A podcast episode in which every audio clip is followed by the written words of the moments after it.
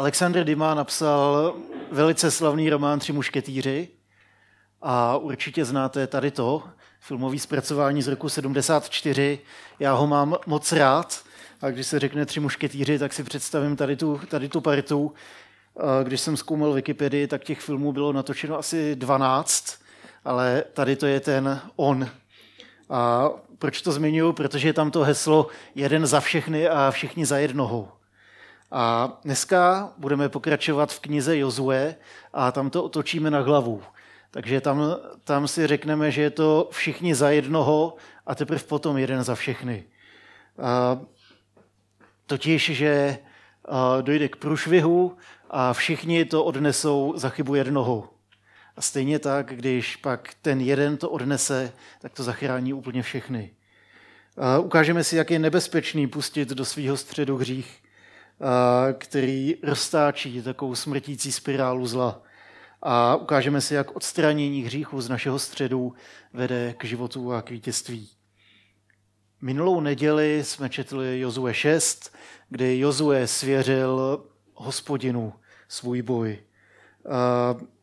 Svěřil svůj boj hospodinu a nedobytné město, který si bylo naprosto jistý svým opevněním, který se chvástal svojí armádou, tak padlo bez jediného výstřelu. Nepřítel byl poražen, Izrael zvítězil, Bůh byl oslaven. Zdálo by se, že všechno jde jak na drátkách. Dobývání země zaslíbený začalo velmi dobře. Ale jak už to bývá, tak právě tady v tom okamžiku, když máme pocit, že všechno jde velmi dobře, tak se pak něco pokazí. A, a Bible nás tady v tom nenechává na pochybách. Všechno začne úžasně krásně, otočíme na třetí kapitolu a tam se to začne kazit. A pak je to ten velký cyklus uh, lidského selhání, boží milosti, nápravy, lidského selhání, boží milosti, nápravy. A tady to nám jako lidem dává růst, dává nám to víc poznat Boha, který je dobrý a milosrdný. A v konečném důsledku tady ten koloběh vždycky oslaví Boha, ať se stane cokoliv. Takže já přečtu ten text a pak se do toho pustíme.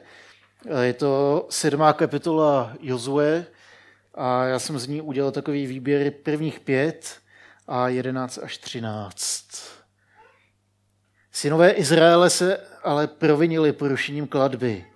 Achan, syn Karmiho, syna Zimriho, syna Zerachova z pokolení Juda, vzal něco z věcí propadlých kladbě a hospodin vzplanul proti synům Izraele hněvem. Jozue totiž z vyslal muže do místa zvaného Aj, jež leží u Bet Avenu východně od Bet Elu. A řekl jim, ať jdou prskoumat tu zem. Muži tedy šli a prskoumali Aj. Když se vrátili k Jozuovi, řekli mu, není třeba, abys tam vypravoval všechen lid. Stačí, když vytáhnou dva nebo tři tisíce mužů a obyvatele Aj pobíjí. Nezatěžují všechen lid, vždy těch tam málo. A tak z lidu vytáglo asi tři tisíce mužů, ale museli se před ajskými dát na útěk. A jiští muži z nich pobili asi 36. Pronásledovali je od brány až k lomům a na stráně je pobíjeli. Lid tehdy ztratil odvahu, rozplynula se jako voda. Pak ta sedmá kapitola pokračuje. Eh, vojáci se vrátili jako spráskaní psy, Jozue propadá zoufalství a depresi a začne se modlit a začne si stěžovat hospodinu a Bůh odpovídá. Bůh odpovídá, Izrael zhřešil, porušili mou smlouvu, kterou jsem jim vydal. Vzali něco z věcí, které propadly kladbě, ukradli to, zatajili a uložili mezi své věci. Proto synové Izraele nemohou obstát před svými nepřáteli a obrací se před nimi na útěk, protože té kladbě propadli sami. Nebudu už s vámi, pokud to proklaté neodstraníte ze svého středu. Vstaň, posvěť lid a řekni jim, posvěďte se pro zítřek, neboť toto praví hospodin Bůh Izraele. Proklaté je ve tvém středu Izraeli, nebudeš moci obstát před svými nepřáteli, dokud to proklaté neodstraníte ze svého středu. Pak je identifikován Achan jako ten, kdo černul ty věci, pak je konfrontován, usvědčen a popraven. Hřích byl odstraněn ze středu Izraele a potom ještě poslední, začátek 8. kapitoly, Poté hospodin řekl Jozuovi, neboj se a nestrachuj, vezmi sebou všechny bojeschopný lid a vytáhni proti Aji. Pohleď, dal jsem ti do rukou ajského krále a jeho lid i s jejich městem a územím. Tady to je úžasný příběh a zároveň uh, hrozně, hrozně bohatý na nápady, hrozně, hrozně drsný. A začíná to reáliemi, který nám jako Čechům nebo pozorovatelům Čech uh, můžou být uh, nechvalně známé v našich krajích. A to je totiž bezbožnost a krádeže. Uh, nic nového pod sluncem. Že Čechy se sami sebe považují za jeden z nejateističtějších států a že se tady krade i na nejvyšších místech není žádný tajemství. A tady v té situaci je teď i Izrael. Izrael má průšvih, protože Achan zhřešil. Achan si rozhodl pořídit si vedlejší příjem v podobě věcí, které zbyly po obyvatelích Jericha. Jenže tím se nejenom on, ale celý Izrael dostal do velkého průšvihu. Všichni za jednoho. Sice zhřešil Achan, ale padá to na celý Izrael. Všichni pěkají za hřích jednoho. A pokud si přečtete celou sedmou kapitolu, tak se dozvíte, co to vlastně ten Achan vzal. Že si ponechal luxusní oblek, asi dvě a půl kila stříbra a půlkilovou zlatou cihlu. Když jsem pročítal komentáře, tak hodnota těch věcí odpovídala tomu, co si průměrný dělník vydělal za celý život, když pracoval. Nebylo to málo. Zlatá cihla v hodnotě toho, co, na co pracujete celý život. No, proč, proč ne? Nebo proč jo? Všechno z Jericha totiž muselo být zničeno. Všechno muselo být spáleno, zničeno, rozmetáno, jako symbol toho, co stojí mezi člověkem a Bohem. Takovou moc má totiž modla eh, a hřích, který k tomu vede. Jericho, totiž jestli si vzpomenete na šestou kapitolu, tak Jericho důkladně zabrnilo všechny své brány a vrata, opevnilo se a zcela se uzavřelo nejenom Izraeli, ale i zvěsti o Bohu, protože raději spolehalo na své schopnosti, zdi a armáda, a zároveň spolíhalo na svoje modly. Proto muselo být zcela zničeno, včetně věcí v něm, protože žádný hřích, ani žádná památka na to, co tady bylo, nesmělo zůstat dostupný pro boží lid. Možná proč musel za Achanův hřích, za Achanovo selhání trpět celý lid. Přestože šlo o selhání jednoho člověka, tak to Bůh chápal jako neposlušnost celého národa protože svůj úkol mohli splnit pouze jako celek. A řetěz je tak silný, jak silný jeho nejslabší článek. Božím záměrem bylo, aby celý národ odezdaně uskutečňoval boží dílo, ke kterému se zavázali, a to je dobývání zaslíbené země. Když jeden člověk selhal, všichni selhali. Kdyby ten Achanův hřích zůstal bez trestu, tak by se mnozí bez zábran vrhli na tu kořist a tomu lid jako celek musel předejít. Achan totiž nezgřešil jenom tím, že něco ukradnul. O to až tolik nešlo. V některých případech bylo dokonce dovolený ponechat si kořist po nepříteli a z jejich měst. Ale šlo o to, že on neuposlechnul výslovný boží příkaz zničit všechno, co souviselo s Jerichem. S hříchem totiž si nejde koketovat, nejde si ho nechat, říkat, to je takový malý psíček, toho si, toho si ochočíme. Nejde totiž jenom o nás, ale jde o celé společenství. Odcizením těch věcí se Achan nedopustil pouze krádeže. Jeho hříchem byla lhostejnost vůči zlu a modlářství města. To město spolíhalo na svoje bohy. To město se zcela uzavřelo zvěsti o Bohu. A památku tady na to město si Achan nechal u sebe. Byla to modla města, nejenom touha po vedlejším příjmu. Když jsem pak ještě zkoumal, co znamená jméno Achan, tak eh, Hillerův výkladový slovník píše, že to znamená had nebo zmije. A Achan je v tomhle příběhu jako ten had, který uvádí celý lid do zkázy. Možná tady vidíme paralelu s tou třetí kapitolou, jak jsem zmiňoval. Byl to had, kvůli kterýmu se lidstvo dostalo do zkázy. Teď je to had, ten Achan, který, který dostal celý lid do zkázy. Hřích má totiž tendenci roztočit ten smrtonosný kolotoč, tu spirálu událostí, než v konci nikdy není nic dobrýho. Hřích vede ke smrti a důsledky byly pro Izrael devastující. Byly narušeny vztahy s Bohem a byly narušeny vztahy jedni s druhýma. a následkem byla smrt. Mnozí muži zahynuli. Izraelská armáda byla uchromená strachem. Vůdcové umdlévali a byli zmatení. Bůh řekl, že už při nich nebude stát. A Achan a jeho rodina museli zahynout. Tohle je následek hříchu. Nic dobrýho nejenom pro Achana, ale i pro lidi kolem něj. Achan ztratil to zaměření na Boha, který říkal, já jsem váš Bůh, vy jste můj lid, pojďte, pojďte spolu se mnou do země zaslíbený a já vám ji dám. Už byl v té zaslíbené zemi, ale nespolehal se na Boha, že se o něj postará. Radši si ulil nějaký peníze stranou. Vidina bohatství byla lákavější než boží zaslíbení. On podleh pokušení obohatit se. Bylo to lákavější než Bůh. A jednal podle dobře známého vzorce, který můžeme vidět už v zahradě Edenu. Viděl, toužil, vzal. A ta Achanová vina postihla všechny.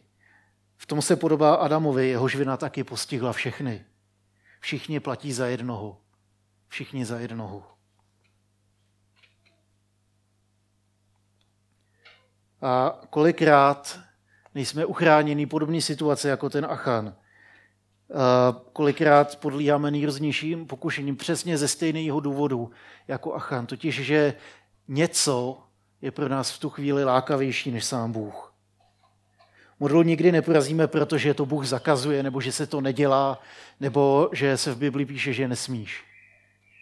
Modlu porazíme jedině proto, když se soustředíme plně na Boha a když Boha vidíme jako krásnějšího, jako lepšího, jako skvělejšího, jako neodolatelnějšího než to, co nabízí jakákoliv věc na tomhle světě. Poté, co Izrael byl kvůli modle přemožen, tak Jozef propad zoufalství, začal, začal propadat skepsy, začal se modlit, začal si stěžovat Bohu a Bůh odpovídá. A pak se všechno začíná měnit. Boží konverzace s Jozuem ale nezačíná nějak povzbudivě. Jedná se totiž o šestibodovou obžalovu lidu, ve který Bůh jmenuje eh, provinění. Protože Achanovo selhání se týká všech jako lidů. Zhřešili, porušili smlouvu, vzali prokleté věci, ukradli to, zatajili to a přivlastnili si to. Je tady kulminace zločinu, totiž že si přivlastnili to, co patří Bohu. A ta konverzace ale nekončí jenom tady tím, protože máme šestibodovou obžalovu, lid byl shledán vinným, co zbývá. Hotovo. Nebo ne?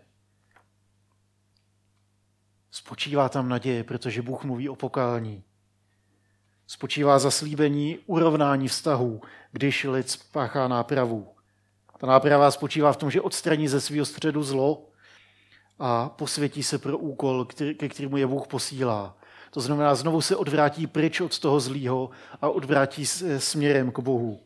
Pokání znamená odvrátit se zády k hříchu a čelem k Bohu. Jsou to dva nerozdělitelné kroky. Zároveň je tady ta situace ukázkou toho, jak milosrdný je charakter našeho Boha.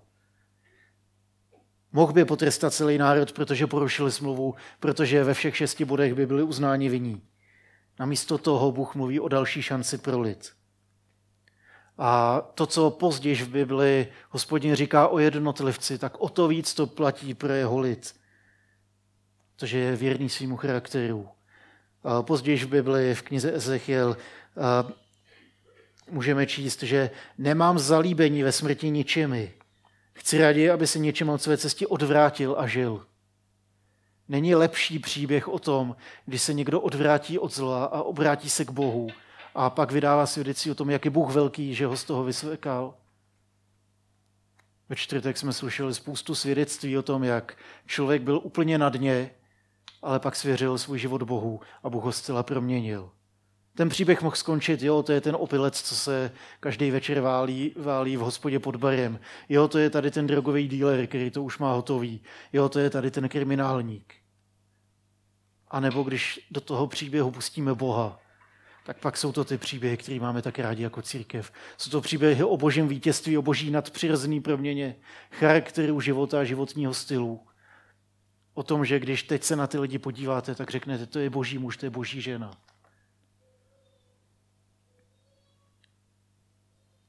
Bůh volí šanci pro lid. Izrael je volán k pokání a k odvrácení se od zlojí cesty. A to pokání, to odstranění zla ze svého středu, tak to má tři kroky. To je identifikace, to je jasný pojmenování toho, co je špatně, co je hřích, co je nám překážkou v tom, aby jsme mohli jít k Bohu. To, co je, stojí jako ten balvan mezi mnou a Bohem, nebo mezi mnou a bližním.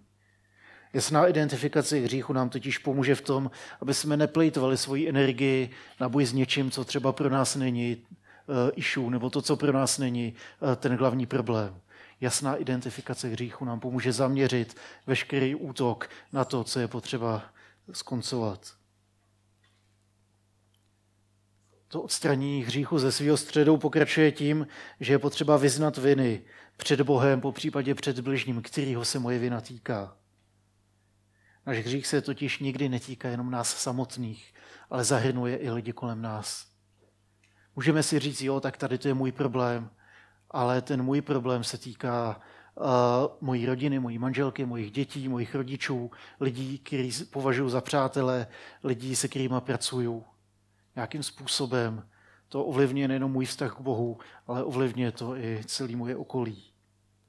A závěrečnou fází je potom podniknutí akce, totiž těch nezbytných kroků, které mají zajistit, aby se to už neopakovalo. Pro Izrael to znamenalo identifikovat Achana. Uh, oni tam losovali a vždycky v tom lose bylo tehdy zjišťování boží vůle, hodili jste kostky a na koho to padlo, tak uh, Bůh ukazoval tím směrem. Takže to ukázalo uh, tady ten kmen, tady, tady ten podkmen, tady tu rodinu, tady toho konkrétního člověka. Pak ho konfrontovali s jeho činem pak schromáždili důkazy a pak ho odsoudili a odstranili z lidu. Proces to byl spravedlivý, protože nestačilo říct, jo, tak je to Achán, pryč s ním. Ne. Oni s ním mluvili, oni, oni po něm chtěli přiznání, Oni schromáždili důkazy, vyslali, vyslali posly do jeho stanu, tam našli ty ukradené věci, to přinesli jako důkaz proti němu. Byl to spravedlivý proces. Nebylo to jako hon na čarodejnice, kdy stačilo říct, jo, čarodejnice, um, založte oheň. Bohu nestačí jenom občasný následování. My za ní musíme jít pořád. Od každého z nás očekává, že budeme jednat správně pořád, nejenom eh, v neděli odpoledne, v úterý večer a ve čtvrtek ráno. Přikázalo nám, aby jsme ze svého středu odstranili všechno, co by mohlo stát mezi náma a Bohem. Všechno, co nám brání být plně oddání Bohu. A možná bych to ještě poupravil, že neřeknu, aby jsme jednou provždy odstranili, ano, to je jeden rozměr, ale zároveň, aby jsme každý den odstraňovali všechno, co je mezi mnou a Bohem.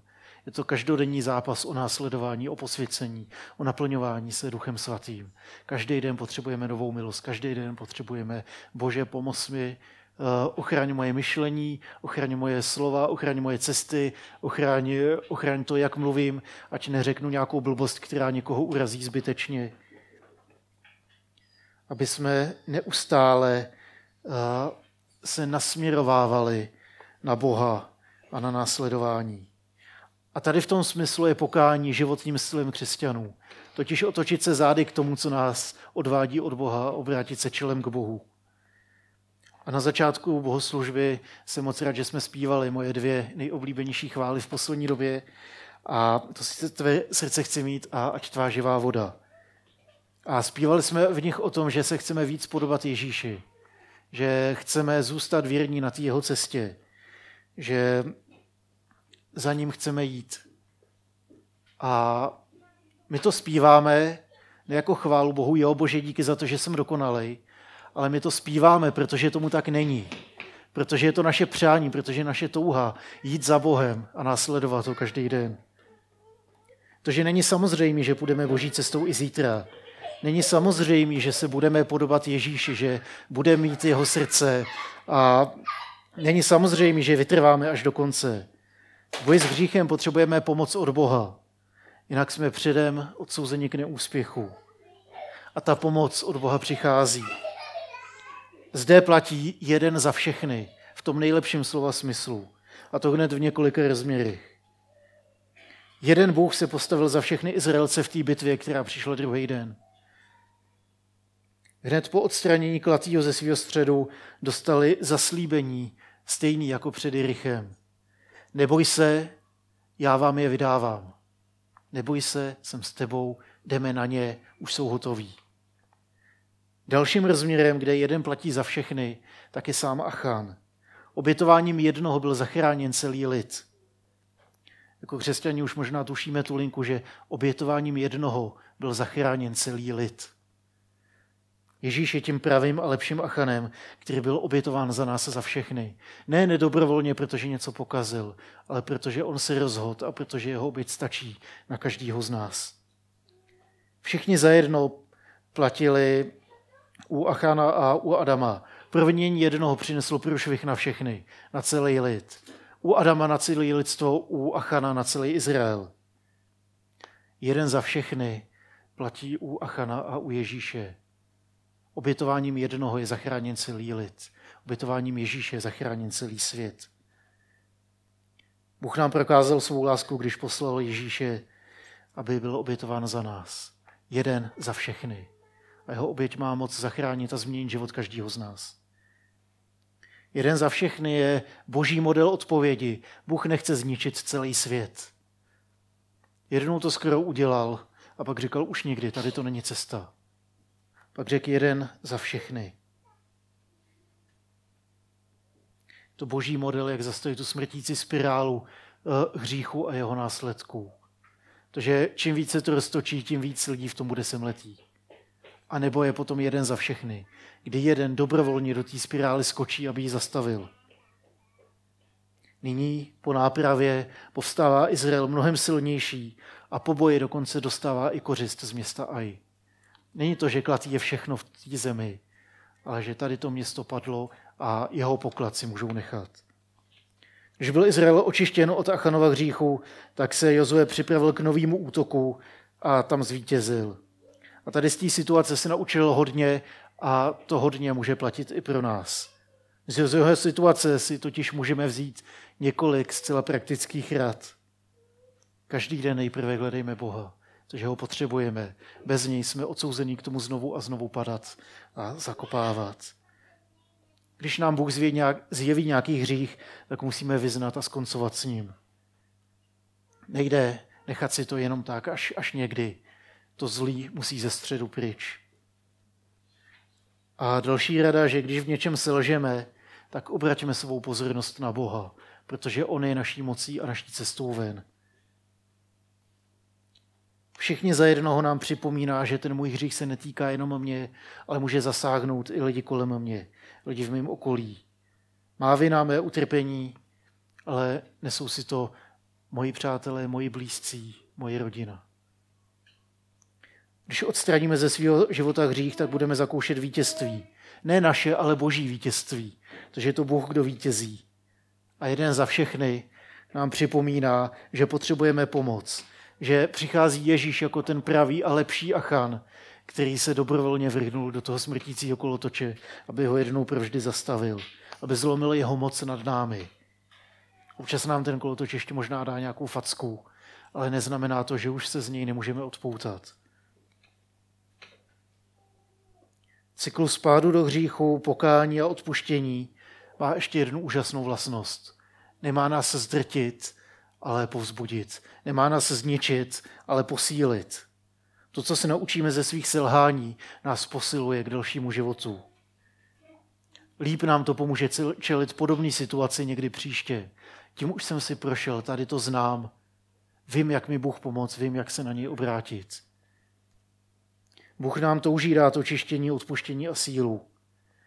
A o to můžeme přijít jenom jediným způsobem, když se vzdáme a přestaneme o to usilovat. Co jsme opravdu zač, se totiž nepozná podle toho, když jednou klopítneme a lžeme, ale jak se k tomu postavíme při druhém, třetím, desátém pokusu. Co jsme skutečně zač, se ukáže, jak reagujeme, když padáme. Budeme padat, ale to nás posílí, neoslabí. Teda, může nás to posílit, nemusí nás to oslabit. Bůh se chce oslavit i v našem životě. Proto nám ukazuje, jaký je náš charakter a jak velkou a zoufalou potřebu máme pro jeho milost. Když ho necháme jednat, tak uvidíme tu životodárnou proměnu na sobě a i na svém okolí. Protože to, co platí pro hřích, že zasahuje nejenom mě, ale i moje okolí, tak jsem přesvědčený o tom, že to samý platí i o božím požehnáním. To je ta sůl a to je to světlo. To se týká nejenom mě, ale i mýho okolí. Já si můžu stát tím světlem naděje pro svého souseda. Já si můžu stát tou solí země naší rodiny. Já se můžu stát tím světlem Ježíše Krista v práci, ve škole, v rodině, kdekoliv. Když necháme Boha jednat, tak tady tu životodárnou proměnu můžeme vidět. A pak můžeme spolu s Jozuem si přivlastnit ty slova neboj se a neděs, já jsem ti je už vydal. Pak už je to víra v Boha a ne ve své schopnosti. A to co, to, co si tam vezmeme, tak to už nebude prokletý, protože to bude z našich sil, ale bude to něco úžasného a něco mnohem víc, protože to bude dar od Boha. Takže tady to znamená vzhůru do země zaslíbené. Amen.